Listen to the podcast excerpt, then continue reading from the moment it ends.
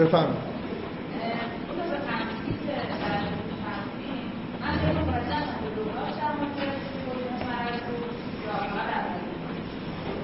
اینکه آره دیگه هر دوتاش دیگه. آخر آیه دوم خب اینا کافر هم اینا کافر هم اینا ده خب یعنی آیه یعنی نه در واقع حقیقتا کافرن دیگه. در حجاب در حجاب ببینید آخه شما این اصطلاحات رو خورده باید با دقت به کار بگیرید مثلا شما وقتی که میگید الذین کفرون یعنی خب کسایی که کافرن و میگن که ما کافر خب؟ اینا اینا یه عده‌ای هستن که میگه که میگن ما ایمان داریم ولی ایمان ندارن. وقتی ایمان ندارن یعنی با حقیقتشون یعنی ظواهر رو بذارید کنار حقیقتشون جزء کفار خب؟ شما وقتی توی هیت تمثیل یعنی یه خورده از ظواهر عبور می‌کنید میرید یه لول بالاتر به قول فلاسفه میرید تو عالم مثال. گفتن که بعد از این عالم اجسام مثلا این عالم مثال و عقول و اینا اینا دیگه توی لول های بالاتر از این پایین واقعا کافرن دیگه. یعنی اون تمایزشون با چیز برداشته میشه. اینکه در انتهای تمثیلات وضوح به اینا کافر گفته میشه برای اینکه اینا حقیقتشون دقیقا حقیقت کفر ما دو تا چیز داریم. من بذارید از اولین جلسه گفتم که ساده ترین نحوه بیانی که این تقسیم بندی سگانه فهمیده بشه اینه که یه حقایقی وجود داره در عالم. مثلا حقایق دینی که ما بهش معتقدیم. وجود خدا و روز آخرت دو تا دو تا تقسیم بندی در واقع اینه دیگه. یا آدما این حقیقت رو می‌بینن یا نمی‌بینن. اونایی که می‌بینن که متقین هستن به طور طبیعی هیچ کدومشون هم نیستن که بگن ما نمی‌بینیم.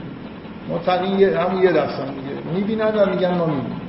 اونایی که نمی‌بینن دو دستن اونایی که فکر, فکر می‌کنن می‌بینن نه اینکه دروغ میگن.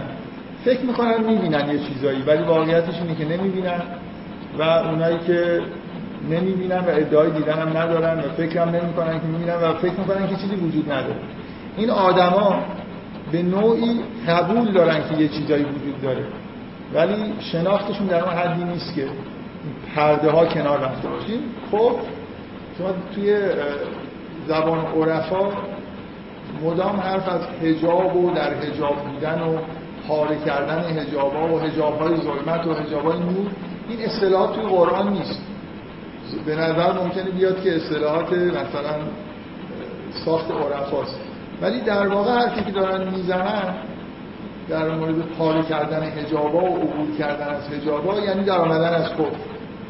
کفر به معنای پوشیده بودن دیگه. خلاصه یه پرده ای وجود داره که اینا توسط اون پرده پوشیده شدن. من یه بار توی این کلاس به توی یکی رو یادم اومد و چون شماره هم لازم نیست بگم می‌تونم دقیقا اشاره بکنم.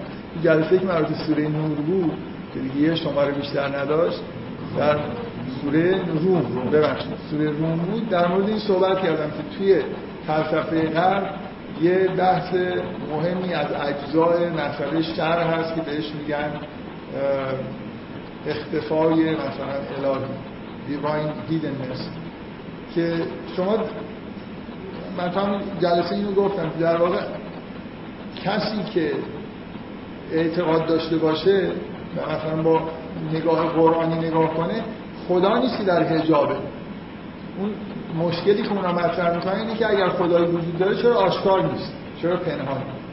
تمام ماجرا اینه که ما توی حجاب دیگه یه عده می‌بینن یه عده نمی‌بینن. این پرده روی خدا نیست. خدای خود بزرگتر از اینه که پرده بندازن. ماها هر کدوم برای خودمون یه یه پرده ای داریم که حالا عرفا یه خود دقیقتر این چیزا رو می‌خوام باز بکنن. یه پرده هم نیست. تعداد زیاد پرده است. مثلا 70 تا 70 تا پرده زرمانی 70 تا پرده نورانیه که اینا مثلا اگر به طور کامل کنار برن به طور کامل حقیقت برای آدم روشن میشه. به هر حال اینا در همون پرده های ظلمت گرفتارن بنابراین حقیقتشون دقیقا حقیقت کفر به وضوح مثلا مربوط به همین دسته است. برای اینکه میگه که مثل هم که مثل لذی اینجوری شروع می‌کنه دومی رو اینجوری شروع می‌کنه میگه او کسیده حالا این تمثیل اول یا یا مثل اینن یا مثل اینن. بنابراین در مورد یه عده داره صحبت می‌کنه در مورد دو تا. بنابراین واقعیت خیلی روشن در مورد اینا اینه که از ظواهر اگه بگذارید در واقع همون دو تا دسته بیشتر نداریم. یا می‌بینن یا نمی‌بینن. یا در حجابن یا در حجاب نیستن.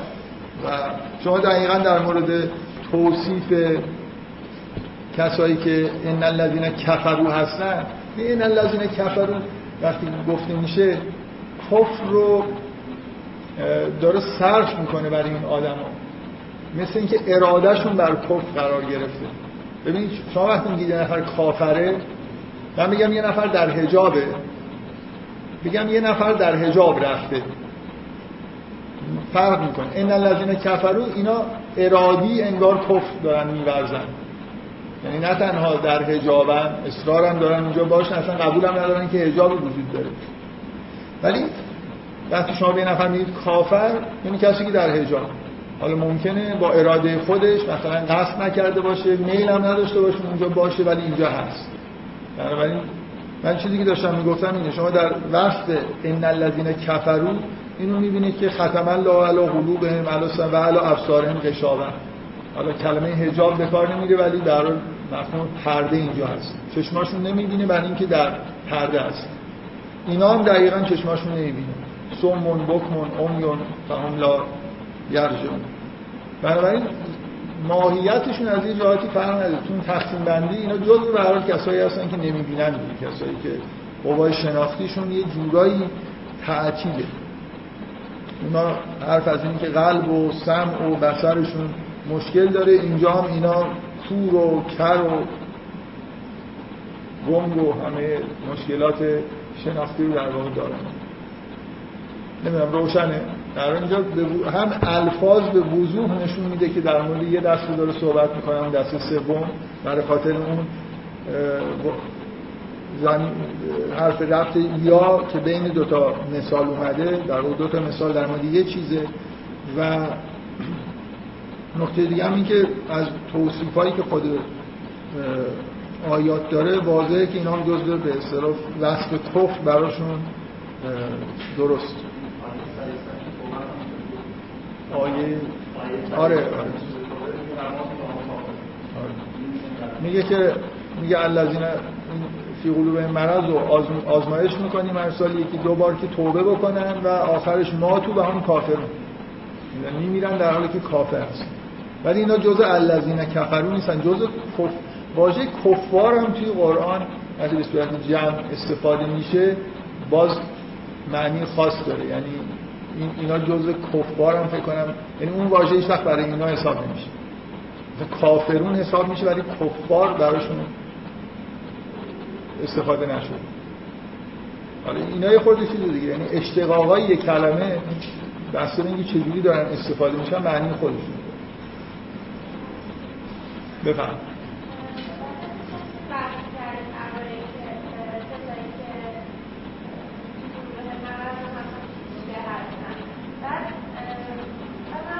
من می‌خوام پاراگراف دوم حرفام در مورد همون بحثایی که دفعه قبل کردم. بذارید اونجا سوالتون بپرسید بذارید من یه چیزی رو که ربط مستقیمی به این موضوعی که تو این آیات هست نداره رو مطرح بکنم. ربط غیر مستقیم داره. در واقع می‌خوام یه خورده این مسئله رو به عنوان یه سوال یه سوالای مطرح بکنم. کل سوره بقره یادتون باشه محتوای کلیش مثل اینه که وجود به وجود اومدن یه جامعه ایمانی جدید داره رسما اعلام میشه. یعنی قراره که از یه جایی به بعد قبله تغییر می‌کنه شریعت جدید نازل میشه بنابراین یه جامعه بر اساس یه کتاب و بر اساس یه شریعت جدید شکل خب همین اتفاق یعنی قرآن شهادت میده.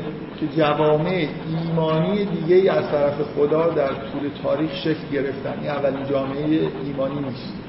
یعنی یهودیت برای خودش سابقه چند هزار ساله داره مسیحیت هم برای دینه که از طرف خدا اومده. به نظر من این کاملا از قرآن در واقع برمیاد که جدا شدن مسیحی ها از یهودی ها برخلاف بعضی از تصورات یه چیزه به اصطلاح حالت کاذبی نداره. واقعا مسیح در شریعتی تغییراتی به وجود آورد و پیروانش به نوعی حالا در اون تغییرات زیاده روی کردن و یه اسم جدید در خودشون اختیار کردن. به شما تو قرآن نمی‌بینید که نسبت به وجود یه فرقه به اسم مسیحیت مشکل وجود داشته باشه. برخلاف بعضی از صاحب نظران مثلا مورخین که معتقدن اصلا مسیح ادعایی به غیر از یهودیت در واقع نداشت و این یه فرقه کاذبیه که بعدا به وجود میاد. در قرآن می‌بینید که مشکلی نداره. یعنی اهل کتاب به رسمیت می‌شناسه هم یهودی ها رو هم مسیحی ها رو و حداقل دو تا جامعه ایمانی بنابراین به طور همزمان وجود داشتن. این سومین جامعه ایمانی که رسما مورد تایید قرآنه. بعدا به اختصار جای دیگه می‌بینید که جوامع دیگه ای هم هستن که قرآن به عنوان جامعه ایمانی اینا رو قبول داره. مثلا سابعین هم هستن و حالا مثلا زرتشتی هم به نظر میاد که تا مورد قبول بودن و الاخر خب به نظر میاد سرنوشت همه این جوامع ایمانی هم اینه که به هر حال این کسایی که جزو متقین واقعی نیستن یه جورای حاکم میشن. یعنی همون اتفاقی که در یهودیت و در مسیحیت افتاد برای مؤمنین و متقین به دلیل اینکه در اقلیت هستن خلاصه بعد یه مدتی از دور خارج میشن دیگه. جامعه یهودی به دلیل اینکه هزاران سال پیغمبر براشون هزار سال مثلا حداقل براشون پیغمبرهای جدید فرستاده می‌شد تا حدودی در زمانی که پیغمبرهایی وجود داشتن که رسما همه اینا رو به عنوان پیغمبر میپذیرفتن مثلا جانشین های حضرت موسی.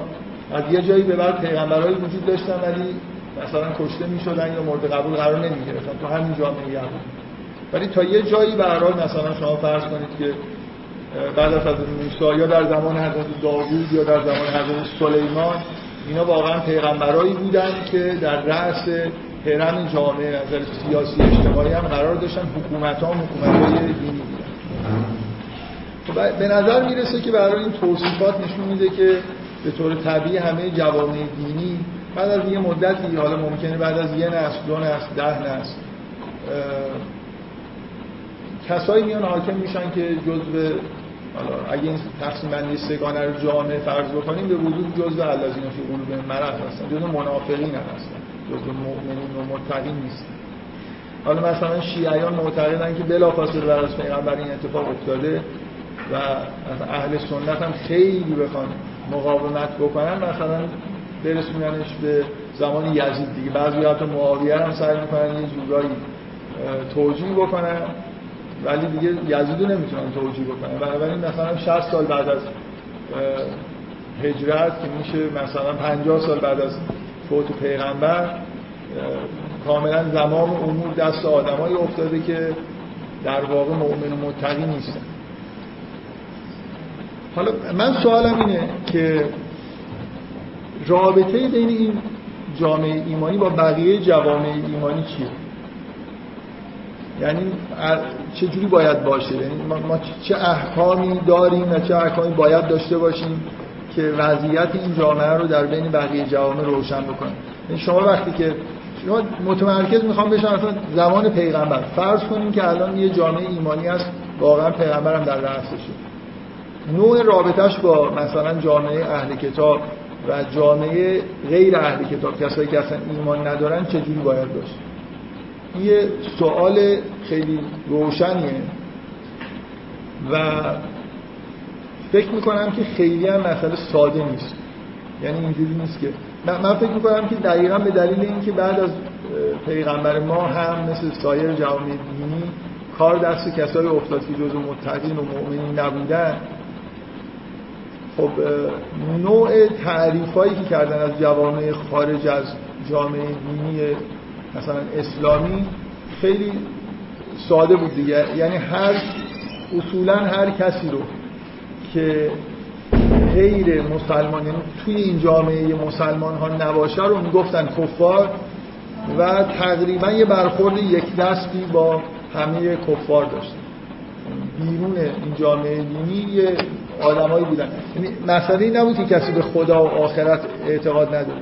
کسی به این پیغمبر مثلا اسلام هم اعتقاد نداشته باشه کافره و طبعا رابطه مسلمان ها از یه جایی به بعد با خارج از خودشون هم کاملا حالت تهاجمی داشته خب به نظر میاد که برای از احکام دینی ما مثلا تو قرآن اصلا یه همچینی در نمیاد.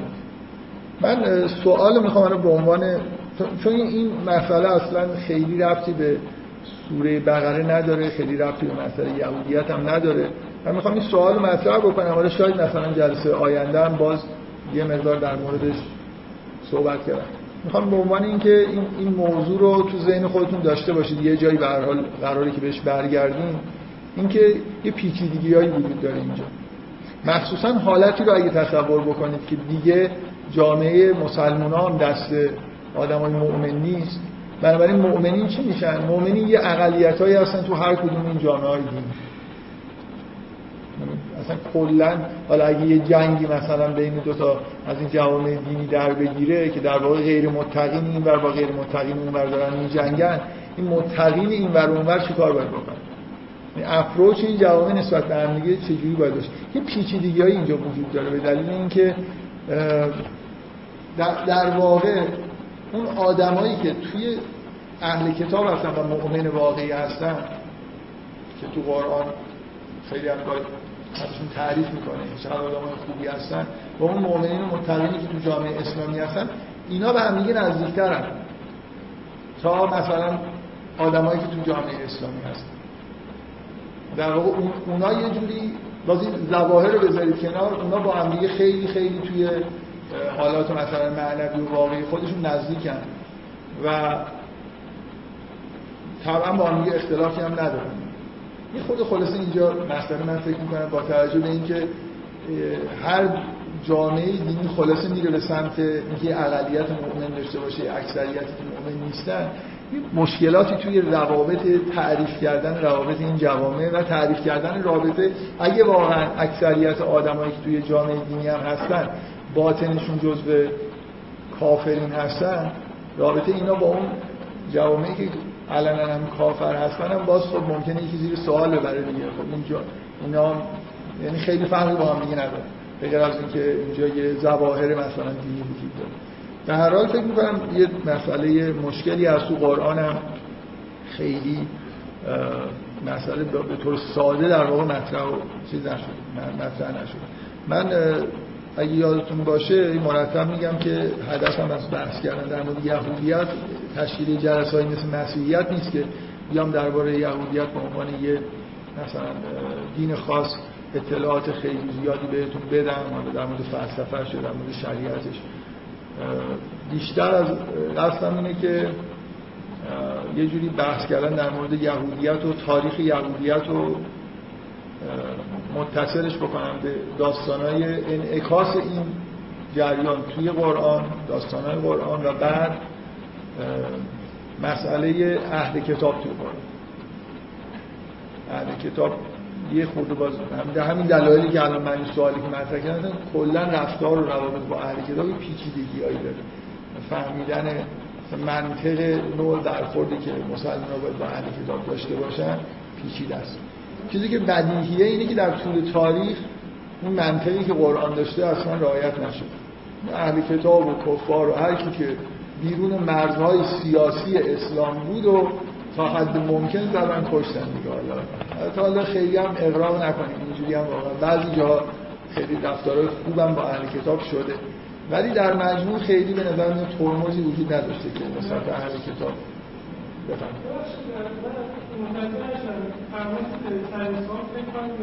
آره من می‌خوام اینو ادامه بدم. مثل اینکه یه سوال اینجا ما اولا اینکه می‌دونیم که طرز تشخیص افراد متقین و افرادی که خیلی هم تحت مثلا ایماندار نیستن یا میشه قرآن کفار هستن می‌دونیم تشخیص اینا خیلی آسان نیست و برای خیلی از افراد خیلی افراد مشکل دار که اینا تشخیص داد. یه چنین تشخیصی و بعد منظورتون تفاوت فرق گذاشتن بین متقین با الذین فی قلوبهم مرض دیگه. بله. ببینید افرادی که به ما قرار که به اصطلاح یک در یک اسکیل خیلی بزرگ در اسکیل جامعه برای این چند از افراد یه سری قوانین رو وضع که بگیم که مثلا شو- همونجور که شما فرمودید تو جنگ بین این دو تا مثلا ما چیکار می‌کنیم بین افرادی که مثلا مبتقین بین دو طرف جنگ درسته؟ خب حالا من میگم برای اینکه ما توی تشخیص اینا مشکل داریم. توی تشخیص این دو دسته افراد. خب توی تشخیص این دو دسته افراد حالا چیزی می‌خوام برای اینا قوانینی فرض کنیم که بخوام که در عرصه بزرگ و در عرصه سیاست رو بحث کنیم اون وقت مشکل اون مشکلی که این طرز برخورد مشکل ایجاد می‌کنه که در جامعه ما ایجاد یعنی هر طرف برای خودش انتخابات موقع می‌دونه. حالا تحت هر امری که مثلا من دین مدارم من می‌تونم جزو متقین باشم. و طرف مقابل رو کتمان کنم. درسته؟ شما. من سعی کردم بگم که اینجا مسئله پیچیده ای وجود داره. شما هم دارید توضیح می‌دید که خیلی پیچیده است. ممنونم. من می‌تونم بگم از شما تشکر بکنم که آره مسئله خیلی پیچیده است. مثلا دقیقا این مسئله که دارید میگید مسئله نکته خیلی مهمه اینکه نمیشه توی قانون گذاشتن بین روابط مثلا بین جوامع. بیایم بگیم که اونایی که متقینن اینجوری بکنن اونایی که نیستن نکنن. یه جوری مجبوریم برای همه حرفی بزنیم. متوجه من می‌خوام بگم دقیقا پیچیدگی ها وجود داره این چیزی که شما دارید میگی اینکه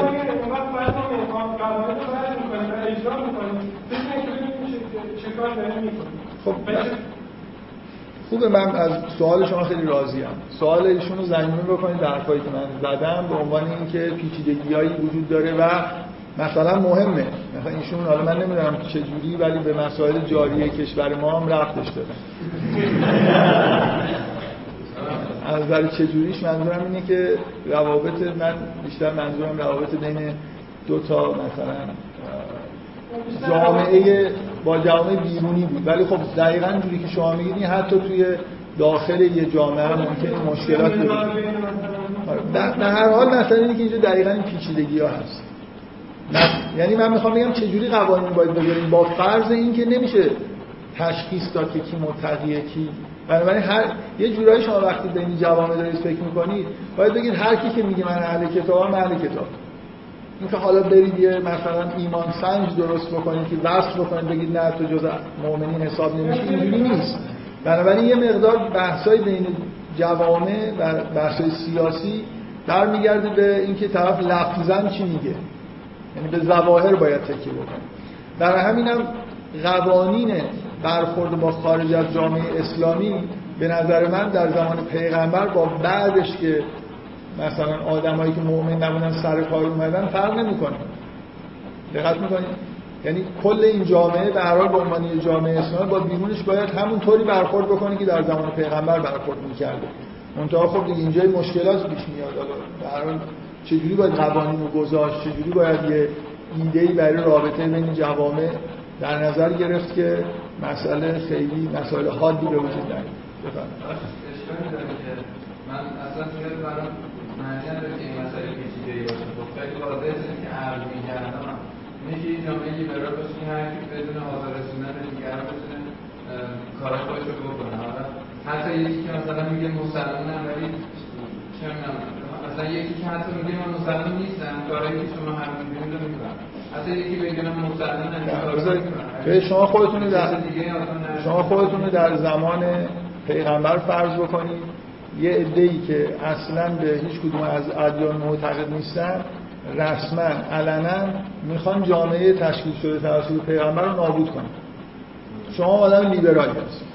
دارید در مدینه زندگی می‌کنید. حالا خلاصه چیکار می‌کنید وقتی بهتون حمله کرد؟ خب خب خب. پس میشه گفت که الان یعنی تو ادوار دیگه با دوره می‌کنه. یعنی همین الان هم ممکنه همچین مشکلاتی پیش بیاد. حالا الان ممکنه در ابتدای قرن 21 خیلی تصورش مقدور نباشه. به هر حال اینکه صورت مسئله پیش میاد یا پیش نمیاد ممکنه بگید از یه جایی به بعد دیگه صورت مسئله پیش میاد. اشکال نداره. ما در همون زمانی که پیش میومد می‌خوایم ببینیم چی کار باید. همین الان شما برخوردتون با جامعه مسیحی چیه؟ پیغمبر مثلا در زمان خودش با یه جامعه دینی مثل مثلا روم روم هم همین وضعیت رو داشت دیگه. روم در واقع یه جامعه مسیحی بود که دیگه سالها ازش گذشته بود و به جایی رسیده بود که کاملا کسایی که حکومت می‌کردن مؤمن نبودن. بذارید خودت فکر کنید من از سوال ایشون راضی ام برای خاطر اینکه پیچیدگی هاشون نشون داد. از سوال شما ناراضی ام برای اینکه میگید ساده است. به نظر من ساده نیست. با فرض لیبرالیسم با هر فرضی نگاه بکنید یه مشکلاتی یعنی یه سری محدودیت اجرا کرد برای همه. که مثلا شاید این مخالفت نه حالا بذارید من شما فکر کنم خیلی دارید معاصر فکر می‌کنید. اگه میگم خیلی دارید معاصر فکر می‌کنید. من دقیقا اینو تو صحبتام گفتم. اول بریم تکلیف رو در زمان پیغمبر روشن خب؟ بذار اول اینجا که چرا اینجا حداقل این حسن رو داره؟ فعلا این جامعه دینی واقعا جامعه دینیه. در رأسش هم یه آدم که اصلا مؤسس جامعه دینی پیغمبر قرار گرفته. این حالت رو حل کنیم بعد ببینیم تو حالت های دیگه چیکار میشه کرد. این فعلا شما یه جورایی آره با فضای فعلی دنیا اصلا دیگه خیلی نمیشه گفت کدوم جامعه مسیحیه کدومی که نیست. الان جامعه آمریکا جامعه مسیحیه ولی ما مثلا تو ایران به عنوان جامعه دینی که بزرگترین مثلا دشمن ما آمریکاست. جوامع دیگه وجود دارن که به طور سنتی هیچ وقت مذهبی ندارن. مثلا اروگوئه اروگوئه یه کشور آمریکای لاتینی که شهرت داره که در بین همه کشورهای آمریکای لاتینی که خیلی مسیحی هست هیچ وقت دینی نبوده. ولی ما ممکنه فردا مثلا یه آدم چپی مثل چاوز توی اروگوئه به حکومت برسه و دوست صمیمی ما بشه. الان بخواید الان بخواید تطبیق بکنید مسائل و روی وضعیت نمی‌دونم الان و وجود نمی‌دونم ایده های لیبرال دموکراسی و این حرفا. لعنت الله علیه. که این یه جورایی فکر می‌کنم از اصل مسئله خارج میشه. اصلا ذهنتون رو کاملا ببرید همون جامعه زمان پیغمبر رو با اطرافش رو در نظر بگیرید. فکر کنید که می‌خوایم یه قواعدی بذاریم که روابط بین این جوامع چطوری باید باشه. خب این چون مسئله فریه بیشتر از این نباید دست بگیرید بیاییم به سراغ بحثایی که مربوط به ادامه در واقع جلسه قبل. من می‌خوام یه خورده در مورد بحث بحثی که جلسه قبل در مورد اون آیه صفحه توی کلاس مطرح شد که خیلی بحث خوبی هم بود یه خورده بیشتر بحث بکنم. که یه آیه هست که یکی از ویژگی های الذین فی قلوبهم مرض رو میگه که این آدمایی هستن که وقتی بهشون میگید که بیاید مثل بقیه مردم ایمان بیاری اینا میگن که ما بیایم مثل صفحه ایمان بیاریم. بعد میگه که اینا خودشون سفی هست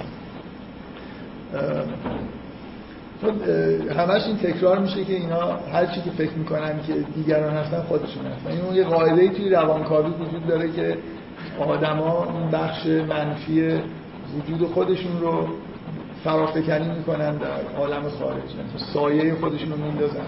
خیلی شبیه یعنی فکر می‌کنن که دیگران خودشون مسلمن بقیه مفسدن خودشون مفسدن فکر می‌کنن بقیه صفیان خودشون صفیان. همیشه انگار هر چیزی که در مورد دیگران دارن فکر می‌کنن به خودشون دارن خب سوال این بود که اینجا ما بحثایی که داریم می‌کنیم مثلا یه جورایی پیچیده است بنابراین ممکن ما هم جز همین صفحه باشیم. من دو تا نکته می‌خوام بگم که در اطراف این آیه هستن. یکیش مسلما به این سوال رفت داره یکیش هم مستقلا در توضیح در واقع اینکه یه شبهه ممکن این آیه به وجود بیاد.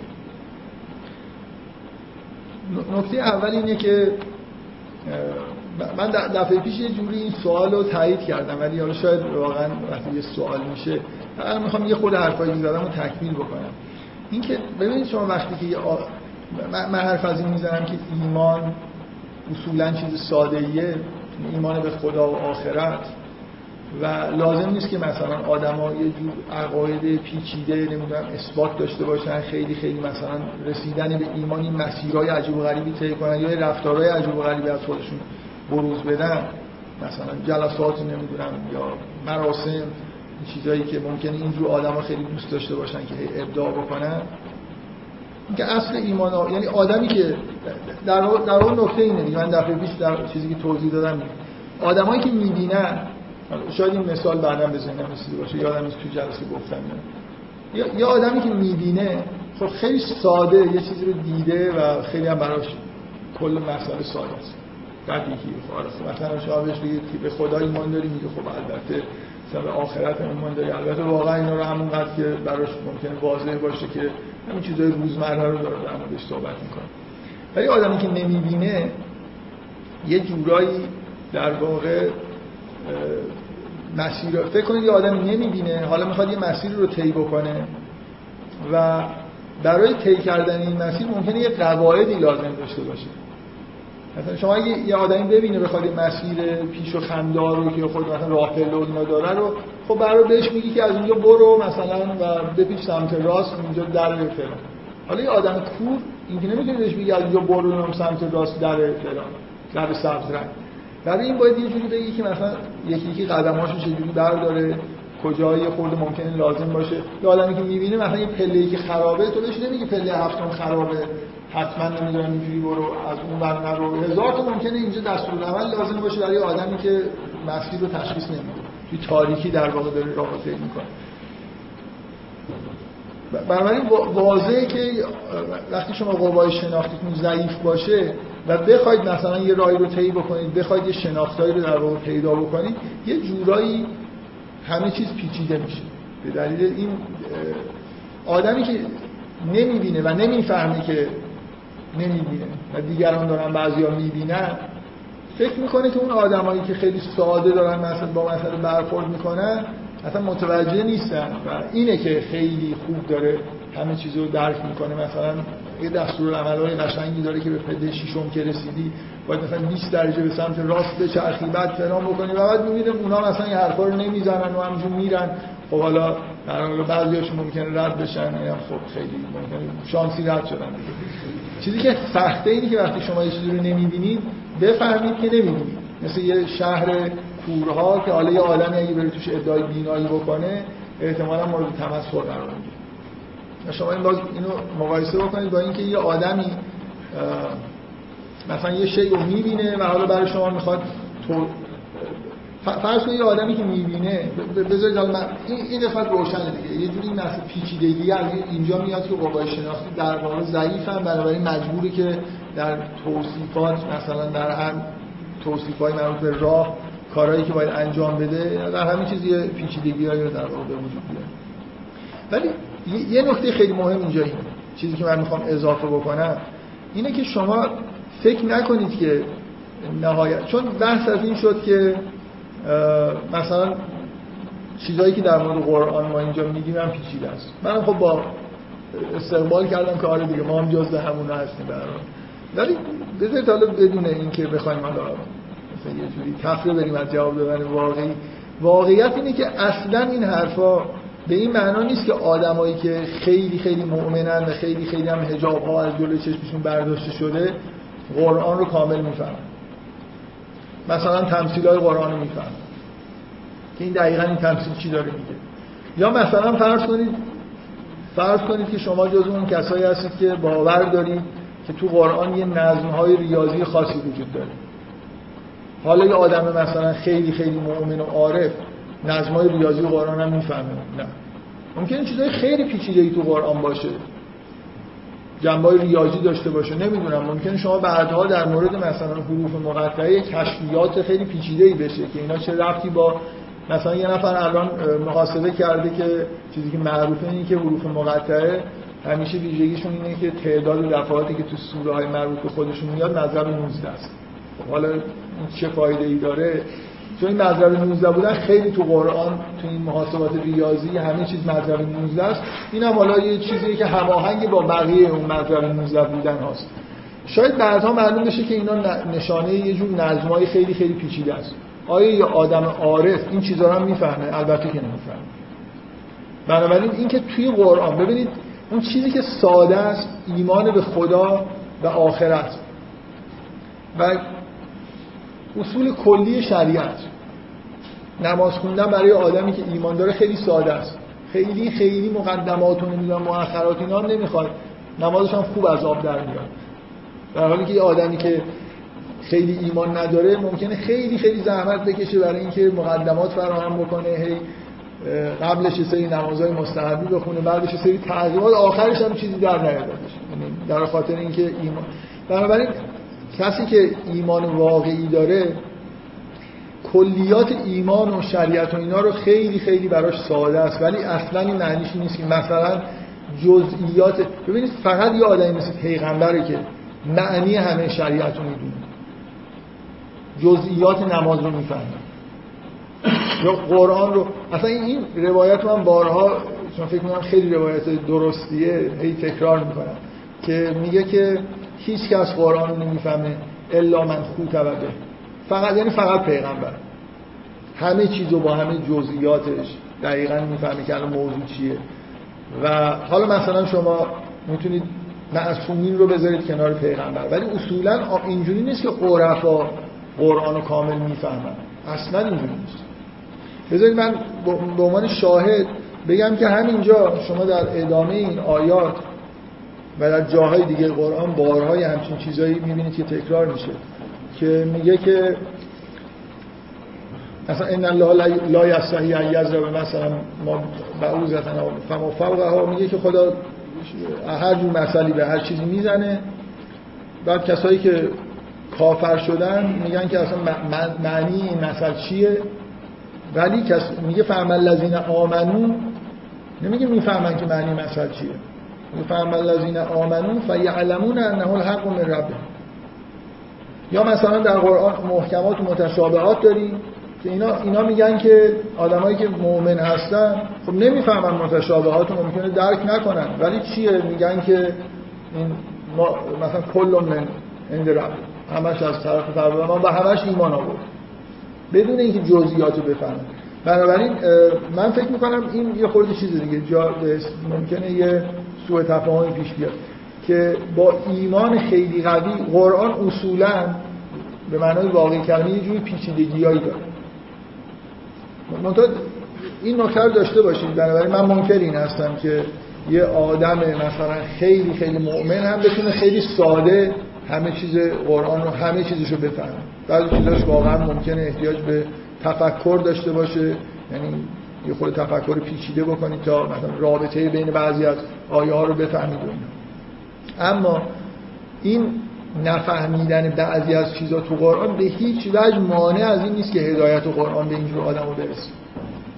یعنی اون اصول اون چیزی که باید آدم رو بهش برسن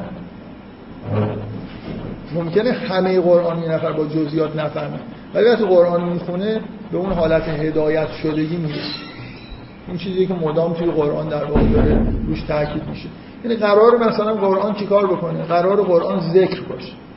یعنی شما شما رو به یاد خدا بندازه. بعضی از اعوجاجایی که توی وجود آدم هست رو اصلاح بکنه.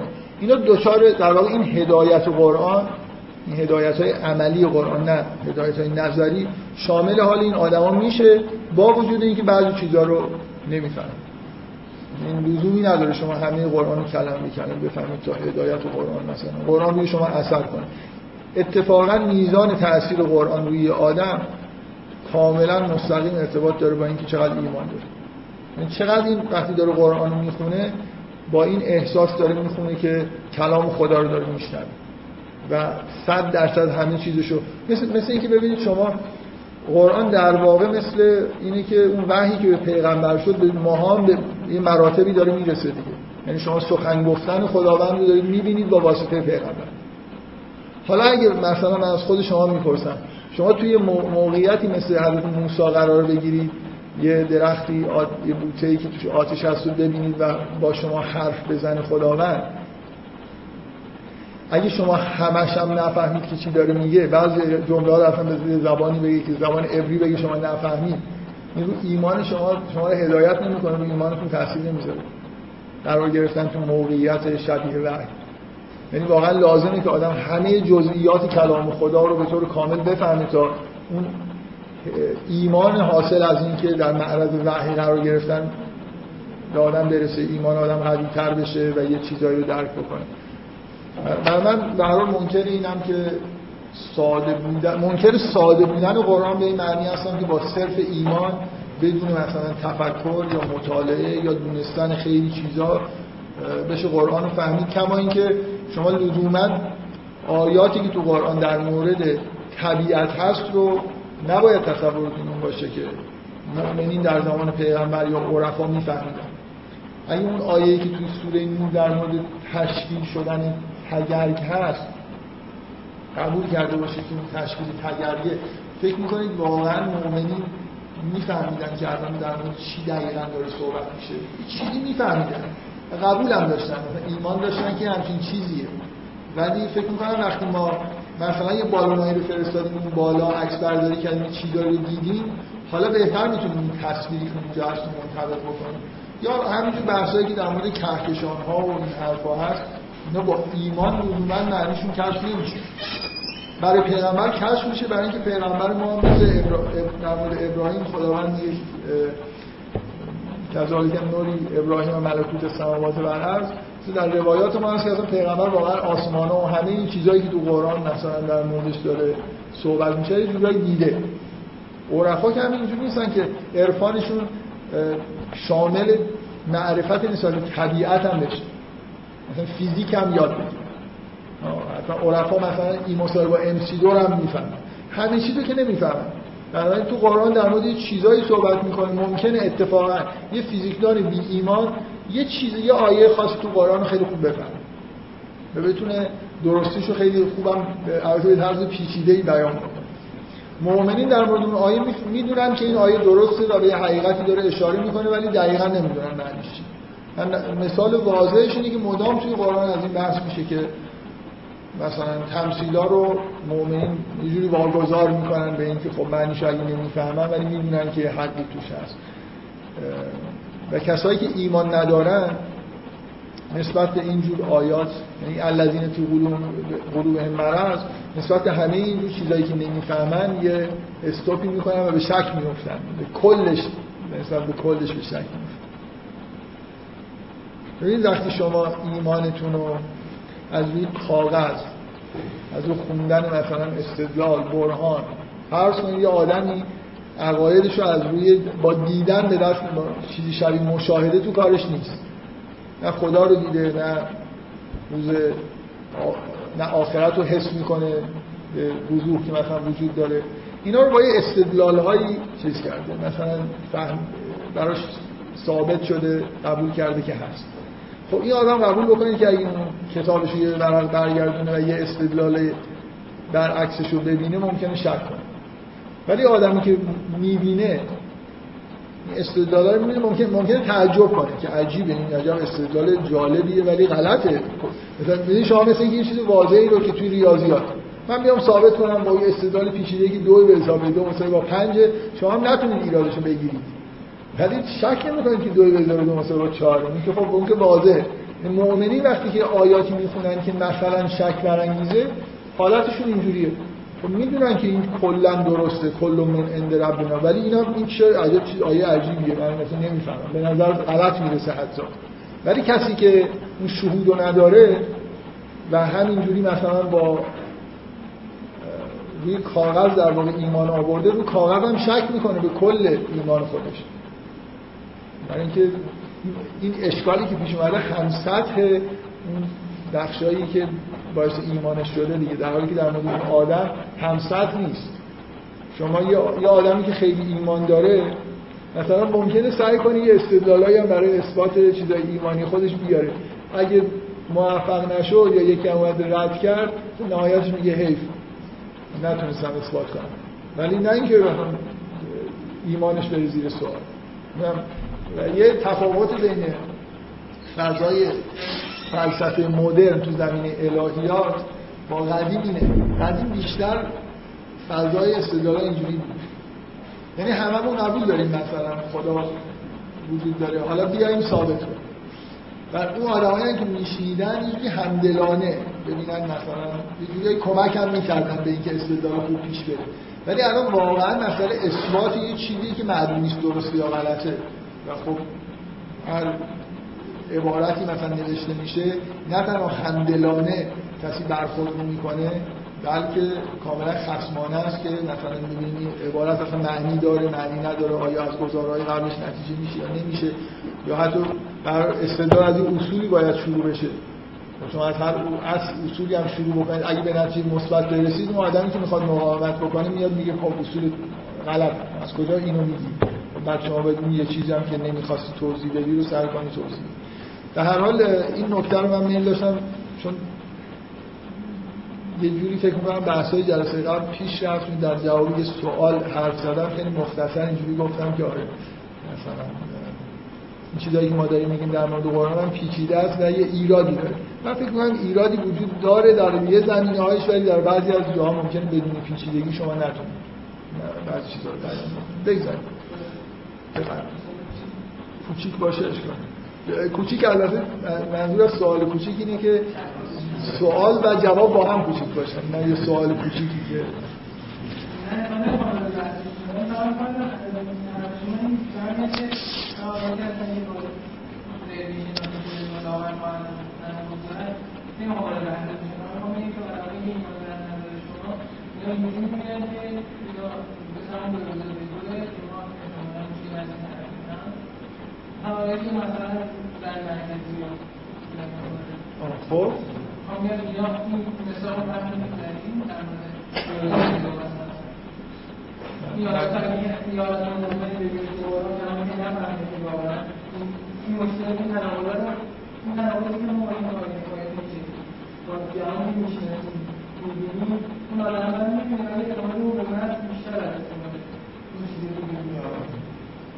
یعنی الان اگه من یه آیه ببینم و احساس بکنم که غلطه و هم مثلا فرض کنید من الان یه آیاتی از قرآن نمیفهم به نظرم میاد مثلا اگه با صادق باشم تو دلم میگم این کاش این نبود. خب. آره خب یه آدمی که ایمان داره و ایمانش رو صرفا از چیز نیاورده. یعنی از یه جور بحثای نظری من کلامی نیاورده. فرض کن که شما همه حقایق تا حدودی حقایق رو داری می‌بینی. حس می‌کنی برات واضحه. خب حالا بعضی از چیزا تو قرآن رو هم یه جورایی مطمئنی که کتاب خداست. به اندازه کافی شواهد به دست آوردی که این کتاب خداست. با یه چیزی هم که اشکال داری نسبت بهش خب چجوری برخورد می‌کنی؟ مثلا یه جوری قبول می‌کنی که نمی‌فهمی ولی لابد یه چیزی هست که من نمی‌فهمم. الان ما نسبت به علومی که در اختیار داریم علوم بشری چیکار می‌کنیم؟ وقتی مثلا مکانیک کوانتوم یه جایی به مشکل برمیخوره ما یه جورایی به اندازه کافی شواهدی داریم که به ما میگه که مکانیک کوانتوم اصولا داره درست مثلا محاسبه انجام میده. یه جایی هم اشکال مشکلات توش هست. خب اون مشکلات رو حالا فعلا تحمل می‌کنیم. این خیلی شاید مثال مربوطی نباشه. دقیقا برای خاطر اینکه اینجوری نیست که ما حقیقت رو واقعا دیده باشیم. به این دلیل توی مثلا مشکلات علمی وقتی به یه تناقضایی می‌رسیم کل نظریه رو نمیندازیم که به اندازه کافی قبلا شواهد خوب داشتیم و نظریه رقیمی هم نداریم که به اندازه اون نظریه قبلی ما خوب باشه. تا این نظریه بهتر نیاد نگرش بنابراین یه آدمی که الذین فی قلوبهم مرض هستن می‌تونه با این استدلال شبیه کار علمی یا آیه که نمی‌فهمه رو منکر ایمان خودش نشه. نمی‌فهمه شک برانگیز براش ولی میگه که خب چون من شب... تعداد آیه های خوب و شواهدی که غیر قابل انکار بیشتره. خب ببین برای کسی که دیده یه چیزی رو مطمئنه به یه, دلیلی مطمئنه به اینکه مثلا به خدا و نمی‌دونم روز آخرت و حتی اینکه این کتاب خداست اطمینان داره حالا به یه طریق چجوری؟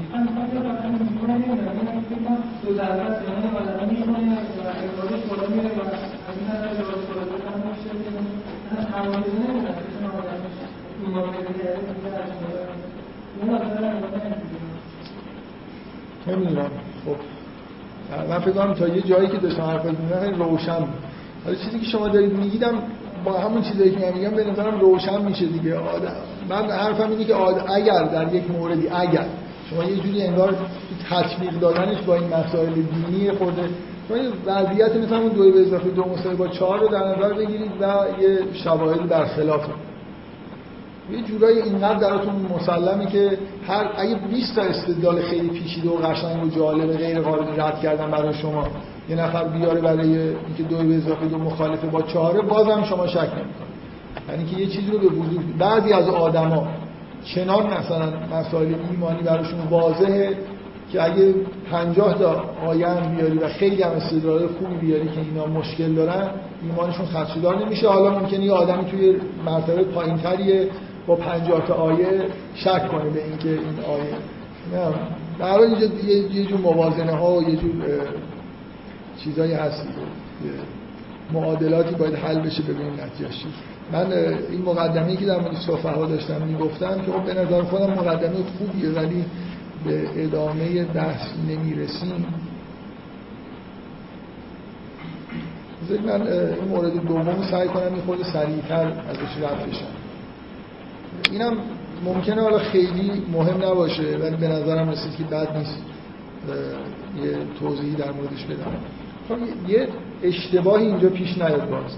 در مورد این آیه‌ای که میگه که آمن کما آمن الناس. به طور مداوم ما در قرآن همه جوانهایی که می‌بینیم مؤمنین در اقلیت محضن در قرآن اصلا به سراحت یه جایی مثلا میگه اکثر اون کافر. در مورد بعضی جوامع. میگه اصولا شما نباید انتظار داشته باشید که ناس ایمان آورده باشن. من می‌خوام بگم از این آیه این اینجوری در واقع برداشت نشه که وقتی میگه که مثلا یه عده‌ای بهشون میگن و ازا قیل لهم آمنون کما آمن الناس.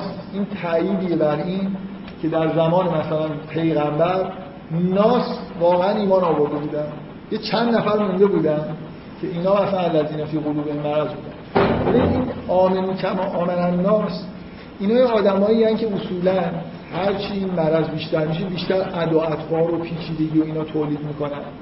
ایمان مؤمنین جزء ناس اون آدمایی که یعنی خیلی رفتارهاشون با دیگران ممکنه ظاهرا فرق نکنه. که مثل مردم ایمان بیاری معنیش این نیست که مردم واقعا ایمان آورده من می‌خوام بگم اینجا این شبهه پیش نیاد که یه جوری مثلا الان توی جامعه خودمون ما یه اصطلاحی داریم عرفا خیلی به کار می‌برن و تو روایات هم حالا چیزایی اومده. اصطلاح عوام. که اکثریت مردم عوام هم. عوام به معنای بی سواد نیست. آدمایی که جورایی به اندازه کافی مثلا برای خاطر اینکه این آدمای مؤمنی که خیلی ساده هم هستن و توی مردم دارن زندگی می‌کنن اینا با ترین آدما هستن. جزء خ... عرفا عرفا که یه بار با یه نفر صحبت می‌کردم و گفت که تصور مردم از عرفا یه آدمیه که مثلا یه لباس سفیدی پوشیده و نمی‌دونم همین مثلا ممکنه یکی از خدمتکارای مثلا همین دانشگاه صنعتی شریف جز اولیاء خدا باشه. شما هم که نمی‌فهمید که از کجا می‌خواد بفهمید. نمازش می‌خونه مثل بقیه نماز می‌خونه. خیلی هم طول نمیده.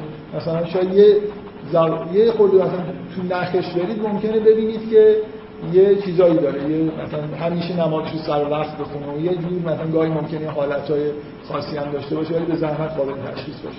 این می‌خوام وقتی این عوام عوام نه اینکه همه آدمایی که دانشگاهی نیستن. ما یه خود این اصطلاح اینجوری به کار اکثریت قاطع مردم عوامن و همون مسئله معروفی که میگه العوام کل انعام اکثریت قاطع مردم تقریبا مثل چهارپایان زندگی می‌کنن. یعنی اصولا اهل تفکر و ایمان و اینا توی حاشیه زندگیشونه. همون زندگی روزمره و درآمد داشتن و نمی‌دونم مثلا غذا خوردن اینا متن زندگیشونه. و خیلی به خاصیتی از خودشون نشون نمیدن دیگه که جزء خواص بشن خواص ممکنه جزء آدمای خیلی ساده ای باشه که توی همین جامعه در حال وجود داره. اینکه یه روایتی هست که میگه خدا اولیاء خودش رو پنهان می‌کنه و انتظار نباید داشته باشید که اولیاء خدا رو به این دانشگاهی ها نمی‌دونن مثلا روحانی اون اینا پیدا بکنه ممکنه. من برای خنده این حرف نزدم کلا این منظورم روحانیون همون دانشگاهی های قدیمی هم دیگه. فلسفه خونده باشه یه نفر عرفان نظری یه نفر بلد باشه احتمال اینکه مثلا جزء اولیاء خدا بشه بالا نمیره. من چیزی که نگرانشم میگم اشتباهی ممکنه پیش بیاد اینه که این آیه اینجوری معنی بشه که بابا بیاید مثل همین مثلا مردم ایمان بیارید دیگه. یعنی همینطوری مردم دارن زندگی می‌کنن. این خوبه. یعنی از این آیه نتیجه رو نگیرید که این نوع ایمان حتی در زمان پیغمبر نوع ایمانی که عوام و عموم مردم آورده بودن خوب نبود. اگه بود که بعدش اونجوری نمی‌شد که. یعنی اکثریت غریب به اتفاق مردم جزو همین آدمایی بودن که یه جوری نفاق تو دلشون بود. ایمان به معنای واقعی کلمه نداشتن. بنابراین این آیه وقتی که میگه که آمنون اولا خداوند که به اینا نمیگه. یه ذا قیل لهم آمنو کما آمن الناس. مثلا اون ابهامی که الان ایشون اول جلسه گفت خلاص یه مردمی هستن مؤمنین جز اینا هستن. رفتار عجیب و غریب هم نمی‌کنن مراسم های خاص هم نمی‌گیرن نماز هم می‌خونن مثلا پشتک بارون نمی‌زنن. اعتقاداتشون و اثبات های فلسفی هم لزوما براش ندارن. و شما هم بیاید مثل همینا مثلا ایمان بیارید. حالا این معنیش نیست که این مردم همشون این ناس ایمان آوردن. می‌دونید منظورم چیه؟ یه مشکلی وجود داره اینجا. من من می‌خوام خیلی مختصر. یه گرایشی توی آدم ها آدمایی مثل من و شما که مثلا درس خوندیم و خیلی ببینید یه جاهایی انگار ممکنه این وسوسه غرق شدن بین عوام برای آدم وجود داشته باشه. یعنی شما مثلا فرض کنید به عنوان آدمی که به اصطلاح جز نخبگان هستید. نخبه به معنای سیاسیش نه نخبه به معنای مثلا علمی. یه, یه جوری اون به اصطلاح خودبینی و انانیتتون همه ما میره توی مثلا مسائل علمی. ممکنه یه جوری دوچار یه غرورهایی در زمینه مثلا ایمان خودمون بشیم به دلیل اینکه خیلی با مطالعه ایمان آوردیم و این حرفا. من, من می‌خوام بگم که گاهی اینجوریه که آدم برای خاطر اینکه اون نفسانیت خودش و انانیت خودش رو سرکوب کنه به عنوان آدمی که جزو خواص حساب میشیم این وسوسه وجود داره که بریم جزو عوام. یعنی بریم اصلا دیگه هر جایی که مثلا مراسم های عجیب و غریب مذهبی همینجور عوامانه هست شرکت بکنیم خودمون رو قاطی اینا بکنیم و فکر بکنیم که یه جوری از اون حالت خاص بودن. چون اون نگاهی که به ماها اکثر ما شاید در طول زندگیمون دوچار این مشکل بودیم که توی دوره هایی به عنوان خواص به ما نگاه کردن به عنوان نخبه حالا توی مدرسه توی دانشگاه. این یه میلی در آدم وجود داره که از این حالت فرار بکنه. یعنی اینکه این حالت مثلا غرور به وجود میاره خودبینی به وجود میاره. از نظر اخلاقی آدم ممکنه دلش بخواد که این خودبینی ها رو پس بزنه و بره فکر کنه که راه حلش اینه که قاطی جمع مثلا مردم عادی بشه. من می‌خوام بگم که این وسوسه خیلی خطرناکیه که به هیچ نتیجه مثبتی هم معمولا نمی‌رسه. یعنی آدمی که آدمی که دچار خودبینی و انانیت و این حس نخبه بودن و ایناست وقتی توی عوامم که بره یه جوری باز چیز دیگه احساسش اینه که خیلی خیلی جز عوامه. نمی‌دونم چجوری بگم. یعنی یعنی اون آدمایی که آمی هستن به طور ساده آمی هستن. تعریفی از آمی بودن خودشون ندارن نمی‌دونم تلاشی برای آمی بودن نمی‌کنن. ولی آدمی که دوچار خودبینیه اونجا هم که هست مثلا یه ایدئولوژیایی درست می‌کنه که جزء عوام بودن خوبه. بعد من جزء که از پیشروان مثلا جزء عوام عوام شدن حسابش. نمی خود انانیت و خودبینی چیز با توحید برطرف میشه. یعنی اینکه تو اگه مثلا فرض کن رضا زاده به عنوان مرد بردار احساس غرور بکنه نسبت به قوای جسمانیش. بعد برای اینکه این احساس و غرور خودش از بین ببره بگه که آقا ما اصلا زورمون نمی‌رسه. ما مثلا بره مثلا با زعفا بشینه. اگه می‌بینه اونا مثلا یه آجر رو به زور بلند می‌کنن اینم به زور یه آجر رو بلند می‌کنه ولی واقعیتش خلاصه مشکل انانیت و خودبینی اینجوری حل میشه. چون قبول بکنید که هر چی که هستید و هر چی که دارید خدا بهتون داره. تو استعداد علمی داری اون یکی زورش زیاده. واقعا یعنی یه ویژگی یا آدمی واقعا یه ویژگی های ذهنی داره مثلا خیلی باهوشه هوش ریاضی داره یا اینجوری یا اونجوری خب هست دیگه. این مشکل خودبینی از اینجا پیش نمیاد که تو قبول بکنی که یه استعداد ویژه‌ای داری. از اینجا پیش میاد که فکر کنی استعداد ویژه رو خودت از تولید کردی. استعداد یعنی هر کسی با این ویژگی‌هایی با این نعمت‌هایی به این دنیا میاد که خدای نعمت‌ها رو بهش داده. و چیز وحشتناکش اینه که ازشون میگه که در مورد نعمت‌هایی که داری سوال می‌کنه اینش ترسناکه. یعنی تو اگه رضازاده باشی و قهرمان جهان نشی بعدا سوال می‌کنن. تو بگی آقا من برای خاطر اینکه مغرور نشم دیگه وزن برداری گذاشتم کنار. خب. یه کتک حسابی باید بخوری دیگه. یعنی که برای این مغرور موضوع مغرور شدن و نشدن و انانیت و اینا هیچ ربطی به این نداره که شما. الان اگه مثلا من معتقد باشم که تمام استعدادهای دنیا رو دارم هم زورم مثلا بیشتره هم هوشم بیشتره. ولی اگه معتقد باشم که اینا رو خدا به من داده هیچ مشکلی نیست. تو سلیمان رو نگاه کنید تو قرآن چقدر راحت از خدا می‌خواد که میگه خدای به من یه پادشاهی بده که به هیچ کس به این دنیا نده بدون که احساس انانیت اینا. از خدا داره یه چیزی می‌خواد دیگه. ما اگه یه پادشاهی بهمون برسه شبیه نداشته که منفجر میشیم مثلا از حالت اینکه لابد یه چیزی در من بوده که خدا من شایسته این پادشاهی مثلا دونسته اگه حرفا رو بذارید کنار اون مشکل نمی‌دونم مغرور بودن و انانیت در هر حال آدمایی که از نظر علمی جزء خواص هستن با تظاهر کردن اینکه مثلا قاطی شدن با عوام و اینا به جایی نمی‌رسن. یعنی نهایتا مشکلشون حل نمیشه. و اصلا اینجا من می‌خوام بگم اون اشتباهی که ممکنه توی فهم این آیه پیش بیاد اینه که این آیه منظورش اینه که قاطی همین ناس بشید و از همه جور ادعاهای خودتون دست بردارید از کار مثلا یکی داره کار فلسفی می‌کنه اون مسائل دینی همه اینا مثلا بره کنار. یه جور عوامانه بریم مثلا تو مجالس روزخانی و همین چیزایی که مردم خیلی دوست دارن ما هم بریم همونجا. الان شما ببینید همین عوام در کشور ما چی کار می‌کنن؟ دینشون چیه واقعا؟ با قرآن مقایسه کنید دیگه شما دین آمیانه کشور ایران و این مراسم و مفاهیمی که توش مطرح هست و مقایسه بکنید با چیزی که توی قرآن هست. اصلا به زحمت میشه شباهت هایی پیدا کرد. یعنی اگه یه آدمی از کره مریخ یه موجودی بیاد شما تو مراسم عوامانه کشور خودمون روزخانی و این چیزا شرکت بکنید.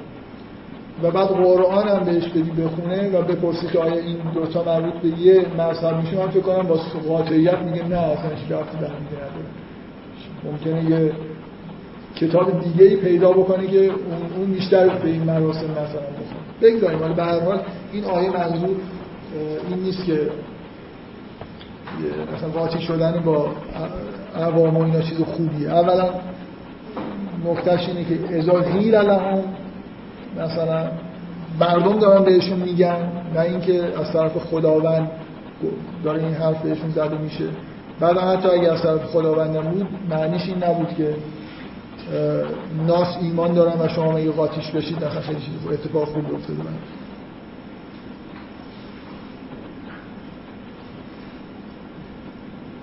خب بذارید من وارد این بحث جزئیات تمثیل ها من تمثیل ها رو خیلی مختصر جلسه قبل گفتم. ولی الان داشتم میومدم احساس کردم که دوباره برگشتن توش این چیز زیادی هم نمونده که من بخوام خیلی روش تاکید بکنم بعد از واژه ها اینا یه چند تا نکته است که فکر می‌کنم باز ممکنه خیلی طول بکشه. من می‌خوام به یه چیزی می‌خوام برم سراغ اون آیه یا ایها الناس عبدوا ربکم به یه دلیل عجله دارم که در موردش صحبت بکنم. فقط در مورد این تمثیلای نکته‌ای بگم. اینکه شما از اولی که بحث این الذین فی قلوبهم مرض میشه خب مدام می‌بینید که یه ویژگی هایی بعدی در موردشون گفته میشه و تهدیدهایی مثل و لهم عذاب علیم و این چیزا در موردشون هست. این دو تا تمثیل هم از نظر احساسی خیلی کمک می‌کنن به اینکه آدم واقعا اگه آدمی بعضی از این ویژگی رو تو خودش دیده و احساس کرده که شاید شباهت هایی به الذین فی قلوب مرض داره بعد از خوندن این دو تا تمثیل مخصوصا این تمثیل دوم خیلی تمثیل دهشتناکیه از فضای ذهنی این روحی و معنوی این آدما که بعد و برق میزن و میرن و وای میستن و این چیز باوری که در درونشون داره میگذره. خواهم بگم خیلی خوب زمینه آماده میشه که خلاصه یه نفر بیاد بگه که چیکار باید کرد دیگه. حالا چجوری میشه از این وضعیت رها شد. انتهای این مخصوصا تمثیل دوم فکر می‌کنم خیلی خوب بحث میشه به آیه‌ای که می‌خواد راه حل ارائه یعنی آدمای جوری انگار مشتاق میشن به اینکه حالا بشنون که راه حل شه. بعد اینکه یا ایها الناس اعبدوا ربکم که در واقع خطاب به همه مردمه یه جوری واضحه که خطاب اصلی به همین آدم هاست دیگه.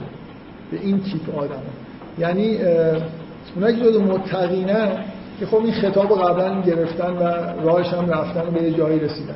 کفار هم که اصولا خطاب رو نمی‌گیرن. یعنی گوش به حرف قرآن و خدا و اینا که نمیدن. یا قرآن نمی‌خونن یا اگر درشون بخونید به عنوان چیز ایمان دقیقا کسی که داره قرآن می‌خونه و احتیاج به این خطاب داره همین آدما هستن که یه جورایی اعتقاداتی دارن. کافر جزء الذین کفرو نیستن ولی احتیاج دارن به اینکه پروسه رو به هر طی بکنن تا به ایمان و تقوای واقعی برسن. بنابراین این خطاب یا ایها الناس بیشتر خطاب به همه است ولی بیشتر در واقع کسی که باید گوش بده و عمل بکنه همین تیپ آدمایی هستن که این ویژگی رو دارن. من با این فرض دارم میگم که یه جوری این تقسیم بندی رو جامعه فرض کنید که لزومی نداره. من اصلالی ندارم که بگم. این سه دسته که اینجا هست همه مردم شامل میشه. اصولا تقسیم بندی های جامعه با این مرزهایی که خیلی روشن نیست خیلی معنیدار نیستید حالا بگذارم چیزی که می‌خوام الان خود در موردش صحبت بکنم اینه که این راه چیه؟ یعنی چجوریه که این آدما که به نظر می‌رسه که مشکلات شناختی بیشتر دارن یعنی چیزایی رو نمی‌بینن در واقع با عبادت خدا می‌تونن به یه جایی برسن که به تقوا برسن. آیه اینه که یا ایها الناس اعبدوا ربکم الذی خلقکم والذین من قبلکم لعلکم تتقون. راه اینکه به تقوا چجوری میشه رسید رو داره بیان من نکته اینه که چجوری در واقع باید درک بکنیم که این آدمایی که مشکلات شناختی دارن توسط راه های عملی مثل عبادت مشکلات شناختیشون برطرف میشه. این در واقع نکته اساسی چیز دیگه کل دیانت و مفهوم شریعته یعنی شما توی مثلا فلسفه مخصوصا فلسفه غرب ایده کلی اینه که برای رسیدن به شناخت باید کاری که انجام بدی اینه که آدم دقیقی باشه. مثلا ایده دکارت اینه که چجوری میشه به حقایق اشتباهات رو برطرف کرده به حقایق رسید؟ باید آدم دقیقی باشی.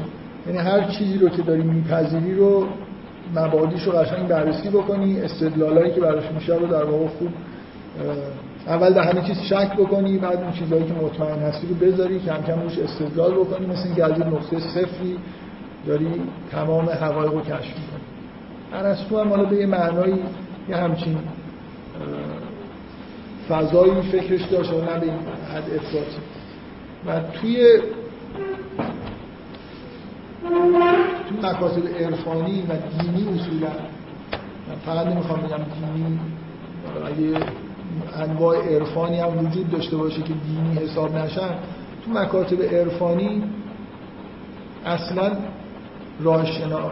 رسیدن به شناخت و معرفت این نیست در واقع تو باید یه جور خاصی زندگی بکنی یه اعمال خاصی رو انجام بدی تا به یه شناختایی برسی. در واقع تصور اونها از رسیدن به شناخت اینه که اگه موانعی رو در وجود خودت برداری مثل اینکه آینه ای اونجا هست روش یه چیزایی گرفته اگه بتونی اونا رو پاک بکنی به جایی می‌رسی که حقیقت خود به خود در وجودت منعکس میشه. بنابراین اصولا تلاشای فکری و استدلال و اینا توی متن اصلی کار پیدا کردن این بینش عرفانی نیست. چون در سراسر ادیان هم همین رو می‌دونید. ادیان ابراهیمی دعوت می‌کنن شما رو به رعایت کردن قوانین دینی و شریعت و گناه نکردن. و اگر گناه نکنید و به قواعد شریعت مثلا عمل بکنید عبادت بکنید اعمال مثلا پرستش رو انجام بدید و کارهایی رو که خدا گفته انجام بدید اون وقت شما به جایی می‌رسید که حقایق رو هم می‌بینید. این آیه داره همین رو میگه آیه داره میگه برای رسیدن به تقوا که اون ویژگی های متقین در اول دیدید که ایمان به غیب دارن و به حال یه جوری انگار این پرده ها از جلو چشمشون برداشته شده دارن یه چیزای پنهانی رو می‌بینن. برای اینکه به اونجا برسی کاری که باید بکنید عبادت کرد من می‌خوام خیلی مختصر فقط توصیف بکنم که ایده کلی در واقع چیه و این آیه اینجا دقیقا چرا یه با جزئیاتش بگم که این آیه چی داره به طور مستقیم به اولا می‌خوام یادآوری بکنم که در داستان آدم داستان خلقت آفرینش که بعد از این مقدمات میاد من در مورد این بحث کردم که چطور اصلا انسان دچار حبوط میشه. و این مشکلی که در واقع اصلا یه پرده هایی به وجود میاد که در نتیجه یه گناه اولی است این از کجا به وجود اومده؟ اگه یادتون باشه اونجا من بیشتر سعی کردم اینجوری بیان بکنم که گناه باعث میشه که ما در یه جوری در انگار عالم اجسام سقوط بکنیم. من خیلی مختصر یادآوری بکنم که اونجا اساس بحثی بود که ما, ما به معنای واقعی کلمه من وقتی که به با زمیر من به خودم اشاره می‌کنم ما انسان ها ساکن عالم معنا هستیم. حقیقت وجودمون یه جوری در عالم معناست. ولی مراتب پایینتر هم داریم. مثلا یه جسمی هم داریم که توی عالم اجسام. به یه معنایی حبوط کردن مثل اینه که من خودم و حقیقت و ذات خودم که خیلی تو مراتب بالا هست و دیگه نبینم خودم رو تا حدود زیادی تو لابلای همین اجسام ببینم. یعنی خودم رو انگار به عنوان جسم دارم درک می‌کنم. غلیظترین هجابی که در واقع وجود داره که مانع ادراکه حالا مثلا توی لفظ عرفا به هجاب جسمانیت یا هجاب طبیعت بهش میگن. همینه که یه سری در واقع احکام مربوط به اجسام و طبیعت و اینا به من در واقع بار میشه. و اینجوریه که من انگار از اون حالت معنوی و علمی که دارم از اون ذات بلند مرتبه‌ای که دارم غافل میشم. و کم کم اون حقایقی رو که باید اون بالا راحت میشه دید رو دیگه نمی‌بینم. چیزی که از دنیا خیلی خوب می‌بینم همین چیزاییه که اجسامیه که اطراف من هستن. من توی اون جلسات سعی کردم توضیح بدم که حتی من این اجسام رو هم واقعا وقتی میگم می‌بینم اینجوری نیست که دارم یه سری اجسام می‌بینم. در اینکه همه اینا رو دارم مثلا مغز ما به طور طبیعی همین ادراکات ساده حسی رو که می‌گیره پروسس می‌کنه و یه معنیایی بهش نسبت میده. یعنی من اون چیزی که از عالم اجسام به من می‌رسه به معنی واقعی کلمه حد اکثر شاید بتونم بگم که یه پترن نورانیه. من دارم اینو تحقیقش می‌کنم میگم که اینا یه سری آدم هایی هستن آدم های مجزا و در مورد شما در واقع یه جور برای این پترنی که دارم می‌بینم یه تئوری درست می‌کنم. مثلا اولین کاری که می‌کنم اینه که تو عرض و عمق و اینجور چیزا رو به وجود میارم بعد بعد موجودات رو سعی می‌کنم اصلا دیگه جدا کنم و سعی کردم تو جلسات بگم که زبان توی این دیدن دخالت می‌تونه بکنه. من اگه برای بعضی از چیزا اسم نداشته باشم یه جوری انگار به اندازه کافی انرژی متمرکز نمیشه که اون رو به عنوان یه شیء مجزا ببینم. در حال من این pattern رو بهش کلی روش process انجام میدم شکلش میدم. من فکر کنم تو این جلسات گفتم که اول اصلا این پترن واروه. اولین کاری که می‌کنم اینه که اینو باید برگردونم. که ما هممون اینو به راحتی انجام میدیم. هممون می‌دونیم که چیزی که تو شبکه میفته رو باید برعکس در واقع ببینیم. بنابراین اینجوری مغزم ترین میشه که درک بکنم که این تا وقتی این معانی رو نسبت ندم نگم که این مثلا این چیز این قسمتی صندلی این قسمتی آدم و الی آخر یا چیزای عمیق‌تر از این حتی همین پترن رو هم درک نمی‌کنم. یعنی ما, ما اون قوه اون منمون یه جایی نشسته که با معانی در واقع سر من چیزی که می‌خوام بگم اینه که چجوری میشه که ما با عبادت کردن عبادت کردن به معنای خیلی ساده یعنی مطابق خاص خدا عمل کردن. عبادت کردن و بندگی کردن به معنای اینکه من کارهایی رو می‌کنم که خدا از من خواسته. یه عبد اصلا واژه عبد یعنی آدمی که در اختیار کسی دیگه است. اون بهش میگه هر کاری بگه این می‌کنه. اگه ما به جایی برسیم که هر کاری که خدا به ما میگه بکنیم خب می‌تونیم ادعا بکنیم. و کاری که میگه نکنیم و نکنیم می‌تونیم ادعا بکنیم که به مقام مثلا بندگی رسیدیم. حالا این می‌تونه مراتب مختلف داشته باشه. چه اتفاقی میفته که من وقتی که بذارید باز اینو یادآوری بکنم.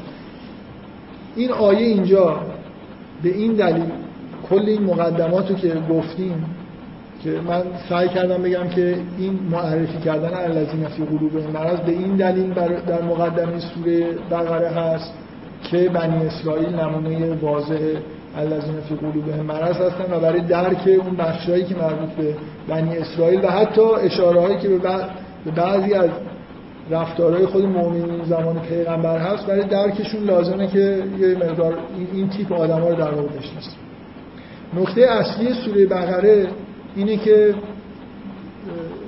دین جدید شریعت نو داره ظاهر میشه و بنابراین توی این مقدمه شما به طور مداوم در واقع حداقل در دو قسمت کاملا مهمش می‌بینید که داره توجیه می‌کنه که اصلا این شریعت چه چی کار است؟ چرا باید شریعت وجود داشته باشه؟ من تو جلسه که در مورد سوره بقره بود گفتم که هرچی این مقدمات رو یعنی از اول تا انتهای داستان آفرینش یه نفر عمیق‌تر بفهمه سوره بقره رو یه جوری عمیق‌تر می‌تونه بفهمه. برای خاطر اینکه تو این مقدمه به یه نحوی یه چیزی داره توضیح داده میشه اون که این شریعت این وسط قرار چیکار بکنه؟ مثلا چرا خداوند پیامبران فرستاده و شریعت رو نازل کرده؟ حالا برای یهود این کارو کرده بعدا حضرت مسیح اومده بعدا پیغمبر اومده این کتاب آورده و در همین سوره بقره شما شروع در واقع احکام جدید رو می‌بینید که دارن نازل میشن. اینجا این آیه به این دلیل در واقع متناسب با محتوای سوره بقره است که داره به شما میگه که برای راه معالجه آدما برای اینکه به اون درجه تقوا و مشاهده حقایق برسن اینه که عبودیت داشته باشن. کارهایی رو که خدا گفت بکنید بکنن و کارهایی رو که خدا گفت نکنید نکنن. بنابراین خدا باید یه چیزهایی خلاصه عرضه بکنه به عنوان کارهایی که باید انجام میشه و کارهایی که نباید انجام میشه فرمان خدا باید وجود داشته باشه. عبودیت اصلا چه معنایی داره وقتی من عبد یک کسی باشم که حرفی نمی‌زنم و فرمانی صادر نمی‌کنم؟ اون که من میشینم و میگم که دارم عبودیت. هر کار دیگه ای هم بکنم نمی‌تونم بگم کارهایی که گفت رو نکردم و کارهایی که نگفت رو کردم چیزی نگفت. خداوند باید یه چیزی بگه تا ما در واقع برسیم به جایی که بتونیم عبودیت بکنیم. و اون عبودیت چیزیه که نهایتا جبران گناه کردنه. یعنی حبوط رو برطرف می‌کنه. این این مقدمه اولیه اینجا به یه آیه می‌رسه که حرف از بندگی می‌زنه. بنابراین لزوم شریعت در واقع یه جوری از همینجا احساس میشه. خداوند باید چیزهایی از ما بخواد که انجام بدیم چیزهایی رو بخواد که انجام ندیم مخصوصا. برای خاطر میگم به این دلیل که توی حضرت آدم قبل از حبوط حتی قبل از حبوط یه شریعتی خلاصه اونجا داشت. خداوند یه چیزی بهش گفت. که به این یه دونه درخت نزدیک نشد. که خب شد. و در انتهای سوره در انتهای داستان آفرینش هم قبل از اینکه داستان بنی اسرائیل رو شروع بکنه این آیه هست که بعد از اینکه بهشون میگه که حبوط بعد از حبوط میگه قول نهبتون منها جمیعا بهشون گفتیم که همتون حبوط کنید فایما یعتیم نکن من خودن فمن تبع هدایا فلا خوف علیهم ولا هم که یه جوری وعده ایه که حالا حبوط بکنید. ولی من یه وقتی هدایت براتون فرستادم اگه تبعیت بکنید مشکلتون برطرف میشه. بنابراین هر دوتا این مقدمات این چه این تقسیم بندی سگانه چون داستان آفرینش به این سمت میرن که شما رو متوجه این بکنن که یه جور شریعت لازم قراره که خداوند امر و بکنه و قراره که شما با پیروی از این امر و به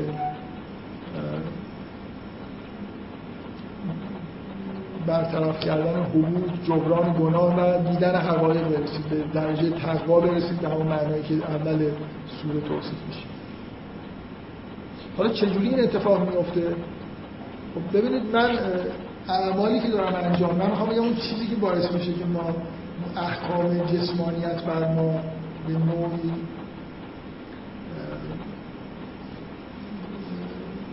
مستولی بشه و من نتونم در واقع حقایق رو ببینم هجاب های تاریخی که میاد جلوی چشم ما.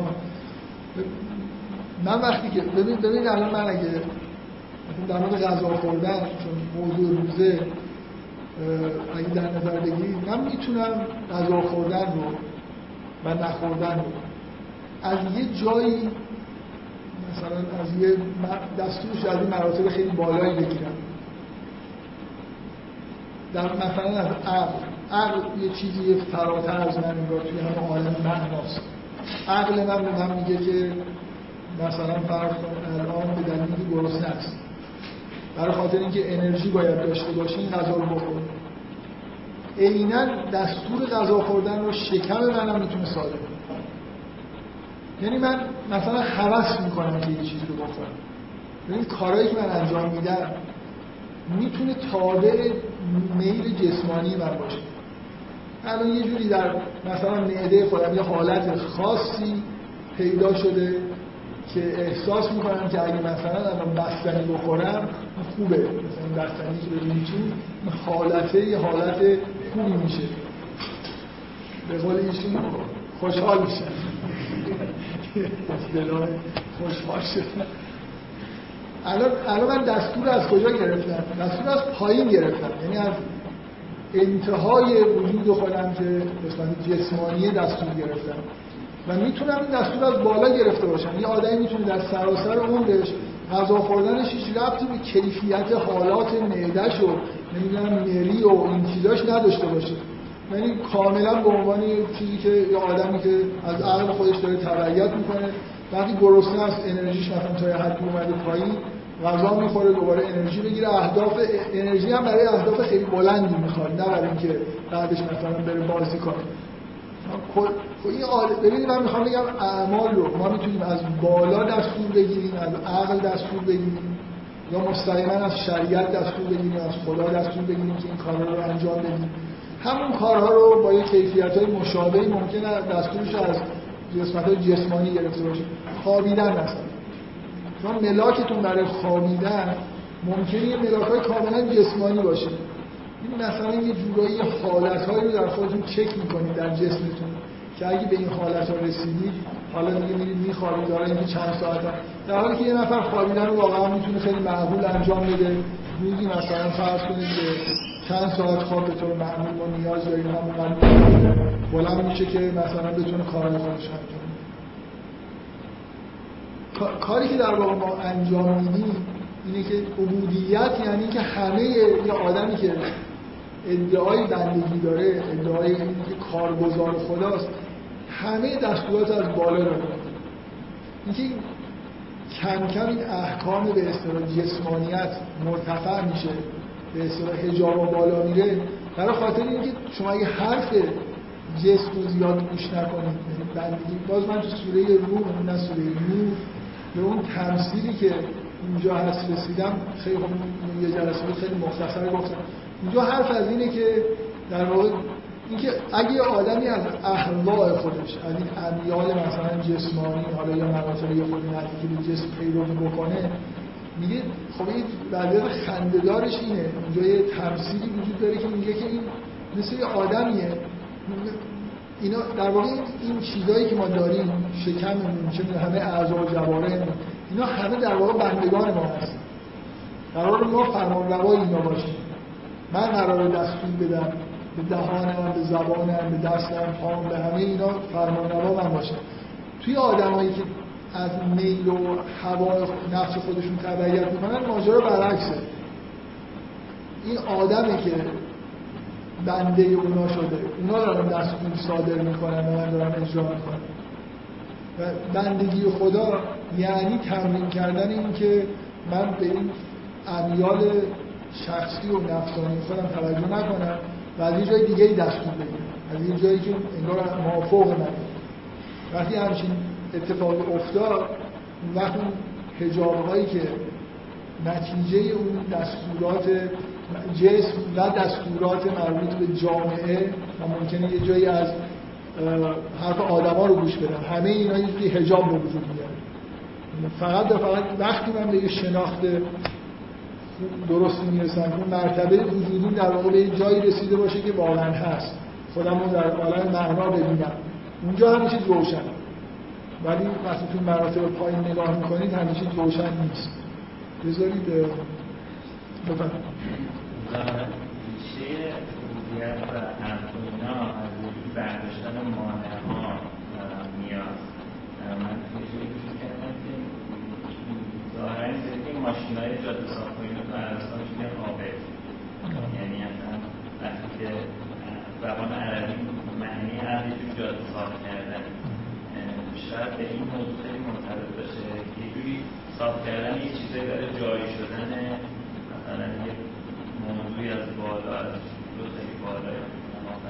بالا آره ولی به هر حال به عبدم به یه چیز به دلیل مشابه یعنی واژه عبد تو قرآن به همون معنای بنده به کار میره که در زبان عربی هم برای خاطر اینکه در همین لفظ در همون معنی هم تو قرآن به کار رفت. خیلی روشن هم هست دیگه. انسان در چش انسانی که عبد خداست یعنی خودش در فرمان خدا قرار داره خدا بهش هر کاری بگی می‌کنه و هر بهش بگه پسرت هم بکش می‌کشه.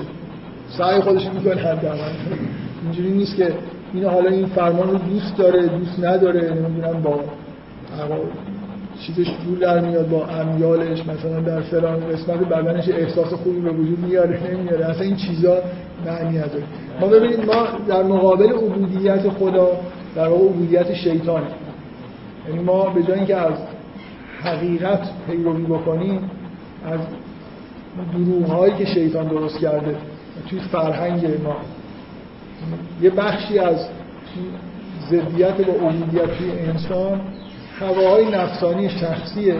یه بخشش مربوط میشه به اون تعلیم های نادرست فرهنگی که تو هر جامعه هست. و اصولا شریعت قرار دین قراره که این موانع رو برطرف کنه قرار یه چیز حقیقی که با فطرت انسانی دستور عمل خوبی برای زندگی انسان وجود داشته باشه. و خیلی مهمه که ببینید شما اگه اینا رو خودتون کشف کرده بودید شریعت خودتون کشف کرده بودید باز نمی‌تونستید بگید دارید عبادت می‌کنید. مهمه که این کلام خداست. مهمه که شما این احساس رو داشته باشید که خودتون رو در اختیار مثلا فرمان الهی قرار دادید. و اینجا ارتباطش هم با مسائل شناخت فکر کنم تا حدودی حالا روشن من واقعا با یه مثلا یه جور نگاه کردن به نظر میاد که واضحه که شما وقتی که ببین مثلا شما وقتی از یه چیز شیطانی پیروی می‌کنی یه از یه گزاره کاذبی دارید پیروی می‌کنید کذب پیروی از کذب شما رو از عالم معنا در میاره برای اینکه کذب اونجا واقعا وجود نداره.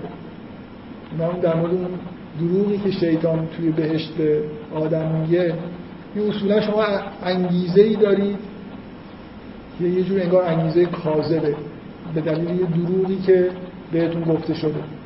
همین وقتی که من با الفاظ بدون معنا سر کار پیدا بکنم یه جوری انگار دچار حبود شد مؤمن الفاظی که در واقع بکار قرآن همه الفاظش با معنیه. الفاظ کاذب توش وجود نداره. خود کذب هم یه لفظ با معنی.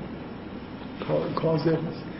در حال یه جوری در واقع پیروی از دستور دستور های غلط حتی اگر شما فکر کنید دست طرف خداست. نکته اینه که اگه شما توی جامعه دینی دارید زندگی می‌کنید دین تحریف شده توی جامعه توش یه بخشی از احکام غلطن این تاثیر خودشون می‌ذاره روی شما با نیت عبودیت خدا هم اگر یه کار کاملا خطایی رو انجام بدید به هر حال شما رو دچار حبوط می‌کنه. راه های شناختتون هم میبنده به هر حال یه جوری مهمه که شریعت به نوعی درست باشه. یعنی از یه حقایقی ناشی بشه. اینکه همینطوری اگه یه نفر شریعت کاذب بیاره من میگم فرق نمی‌کنه شریعت چی باشه.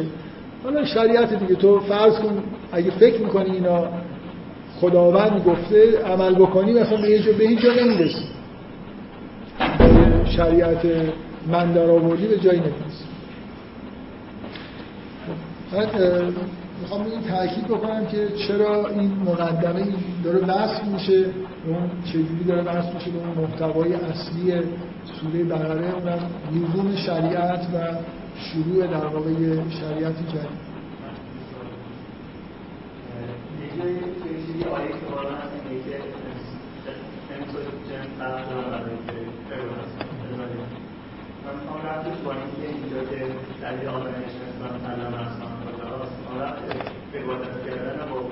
اسمان برای اینکه علم به اسما وقتی به معنای با ما از عالم معنا از عالم اسما عالم اسما.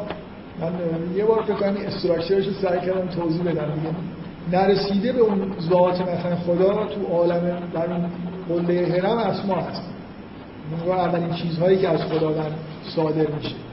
بعد معانی مثلا به وجود میان که مثل ترکیبایی از این اسما هستن شما به هر حال در رسیدن به اون عالم ما از اون عالم اسما موضوع اینه که در اونجا بودیم. در ابتدای خلقت. بعدا حبوط کرد برای برگشتنش احتیاج به عبودیت داریم یعنی تو وقتی که به معنای واقعی کلمه چیزی که برای خلقت در واقع در نظر گرفته شده این یعنی عبودیت رو انجام دادی برمیگردی به همون حالتی که در ابتدا بود. این این چیزی که ممکنه به خدا. وجود درک و مظهریت جامع اسما که مثلا شأن انسانه و بقیه موجودات ها حداقل موجوداتی تو قرآن هستن نداره. موجوداتی با ما مربوطن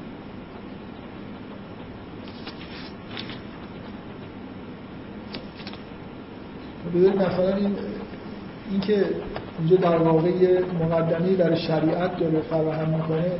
شما چندین بار توی قرآن می‌بینید که وقتی یه حکمی رو میگه مثل همین حکمی که الان مبتلا به ماست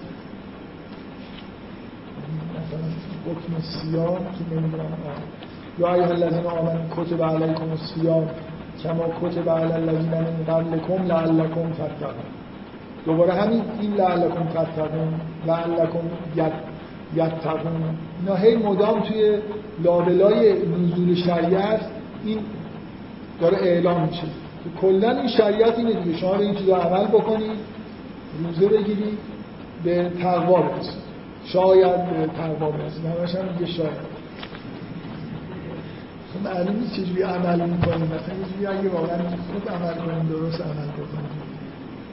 خیلی وضعمون خراب. دیگه بعضی ممکن وضعمون خراب شده باشه که با این کارا خیلی پیشرفت نکنم. ولی به هر حال من تصورم اینه که لاقل در مورد حکم روزه همه یه جورایی احساس باید کرده باشید که برای یه ما روز آدم رمضان روزه میگه اتفاقایی میفته.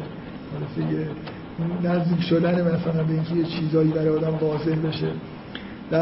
در, مورد روزه ماه رمضان در مورد خود ماه رمضان میگه شهر رمضان الذی انزل فیه القرآن هدى للناس و بینات من الهدى توی ماه رمضان اصولا یه زمان مقدسیه که توش یه هدایت های انگار عرضه میشه به غیر از ماه های دیگه. حالا شما همین روزه رو در نظر بگیرید.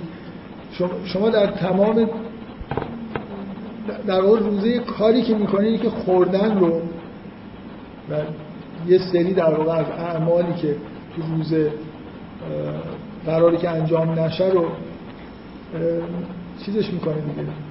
تبدیلش می‌کنه به بندگی. یعنی به شما میگن که این موقع غذا بخور.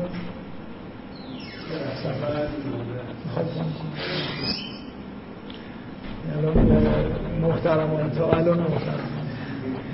شما در مورد روزه دقیقا همین رو می‌بینید که روزه, روزه داره یه مجموعه از اعمال طبیعی که انسان ها انجام میدن و انگار می‌بره در عبودیت خود.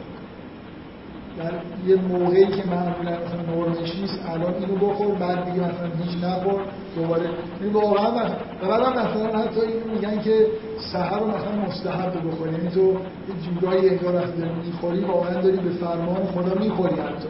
اینجوری نیست که نخوری. الان الان مثلا واجب نکردن یعنی که وجوبش اصلا جورایی معقول نیست دیگه. یعنی که ممکنه یه آدم مثلا نداشته باشه بخوره. ولی یه جوری تأکید در اینه که حتما این موقع پاشید مثلا سهر چیزی بخورید بعد اصلا نخورید بعد مثلا فلان موقع دوباره بخورید. در مورد چیزهایی که میشه خورد چیزهایی که نباید خورد بقیه کارا. این شکستن این نورما که شما به طور معمول وقتی گرسنه‌تون میشه بخورید. ممکنه سحری گرسنه‌تون هم نیست ولی می‌خورید. مثلا شنیدید که مستحبه یه مقدار حداقل میگن خورما به هر حال این نمونه احکام شریعت چیزی که شما رو ساده ترین چیزهای جسمانیتون می‌خواد بسط بکنه به یه دستورات الهی که از بالا اومده یه مثلا یه اتفاقی که توی روزه میفته اینه که ما اصلا شما یه مشکلی که پیش میاد حجابا چجوری ایجاد میشه؟ وقتی من از شکمم به فرمان گرفتم جسم ما خاصیتش اینه. باید بگم که مغز ما خاصیتش به یه قسمت جسمتون اگه هی توجه بکنید هی اون سیگنال که از اونجا میاد انگار قوی‌تر میشه. یعنی یه بخشی از مغز مسئولیت اینو داره که یه سری سیگنال رو بگیره. شما ممکنه یه آدمی هیچ وقت مثلا به یه بخشی مثلا از کلیتون سیگنالی نمی‌گیرید در خودآگاهتون مثلا کاری به کلی داره کار خودشون می‌کنه. ولی از شکممون مثلا سیگنال می‌گیرید از پوستمون مرتب داریم سیگنال می‌کنیم شما هر چی بیشتر توجه کنید بیشتر این سیگنال رو بگید مطابقش عمل بکنید اون بخش مغزتون انگار بیشتر به این شکم داره توجه می‌کنه. و شکم هم خب یه عضویه که خیلی چیزهای مختلف می‌خواد. ممکنه یه بوی مثلا بیاد این یه سری سیگنال های ازش بیرون بیاد. کلا یه عضو خیلی پر توقعی خب همین که شما طول مدت طولانی از روز رو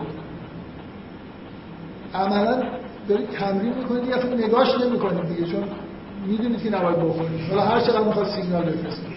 من فکر کنم یه ماه که آدم روزو می‌گیره اون بخشی از مغز که سیگنال های مربوط به معده رو می‌گرفته مثلا کلا یه خورده چیز میشه. یه خورده و اینکه این شعر مولوی که من خیلی زیاد تا حالا میگه میگه این تن اگر کم تندی راه دلم کم زندی راه شدی دیگر نبود این همه گفتار نبود این سیگنال های داخل جسم اگه یه خورده ضعیفتر بشن اینا مهم نیست ضعیف بشن یا قوی مهم اینه که اون گیرنده هاش کمتر بهشون توجه بکنن.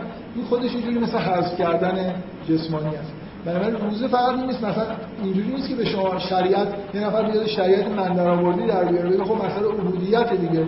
هفت بار غذا بخورید مثلا هر دو ساعت یه بار غذا بخوریم غذا هم تعیین بکنه که این اول مثلا خورش وارد سبزی باشه این خیلی عبودیت این شریعت جورایی این که فقط این نیست که به شما میگه این کارو بکن کار خود اون کارا به شدت چیزای تنظیم شده است.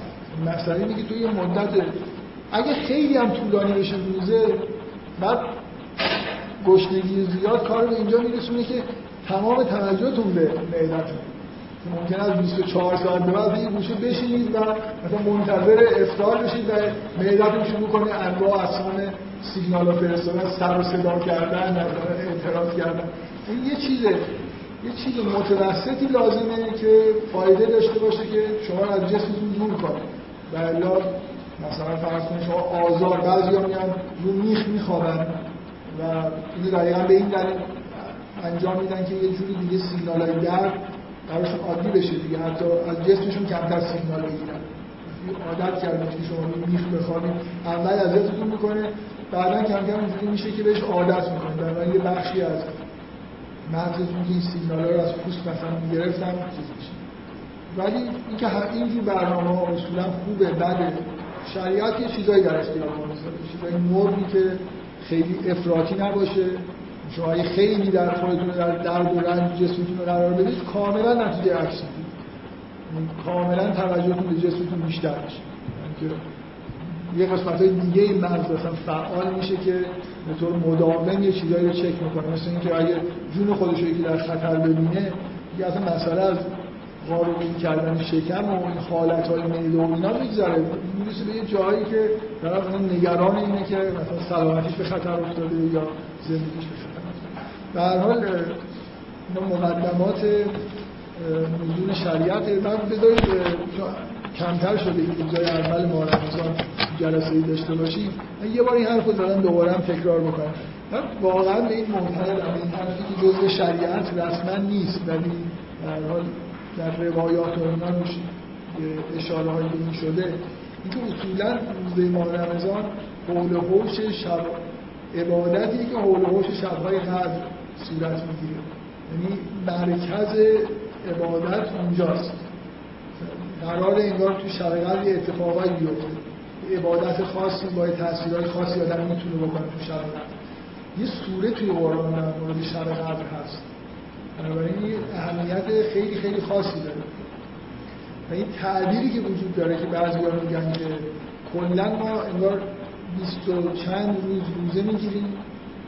مثل اینکه خودمون رو آماده می‌کنیم که وارد شب قدر بشیم و چند روزم بعدش چون در شب قدر یه اتفاقایی میفته از نظر معنوی در آدم ها و یه حالاتی مثلا نظر معنوی پیدا می‌کنن ممکنه صاحبه ها حالت های ثابتی پیدا بکنن یا این های ثابتی پیدا بشه. اون وقت میگن که مثلا یه هفته آخر ماه برای تثبیت کردن اون حالات. من اینو دارم میگم برای خاطر اینکه یه خود شما رو به اهمیت بیشتر دادن به عبادت توی شب قدر تشکیل بکنم. شب قدر هم خب به طور معمول اون چیزی که از روایت برمیاد شاید 23 ماه مبارک رمضانه. ولی من همیشه این تاسف می‌خورم که مردم شاید 21 و خیلی بهش توجه می‌کنن. برای خاطر اینکه فرداش اولا تعطیل رسمیه. ثانیا اینکه اصلا مردم فکر می‌کنن که این سه شب شبهای مربوط به عزاداری علیه. بنابراین شب خود قتل اصلا مهمتر از شب سه اونو میگن شب سوم اصلا من شب سوم که نه در اصل شب قدر متوجه روایات هست شب 23 و به هر حال شب مهمیه. من فکر می‌کنم اگه این درست باشه این هم که فلسفه روزه گرفتن تو ماه رمضان این باشه خیلی بد میشه که نفر روزه بگیره و به مثلا شب قدر اصلا عبادت خاصی نکنه و بگیر بخوابه. مثل شب معمول با ایمان به اینکه اون سوره عجیب توی قرآن هست که در مورد شب که از هزار ماه بهتره. خلاصه آدم یه ذره یه احتمال هم بده یه شبیه که از هزار ماه بهتره. سعی می‌کنه خلاصه توش کار انجام خب ما تا قسمت های غیر محترمانه شنید بریم بیرون. سوال رو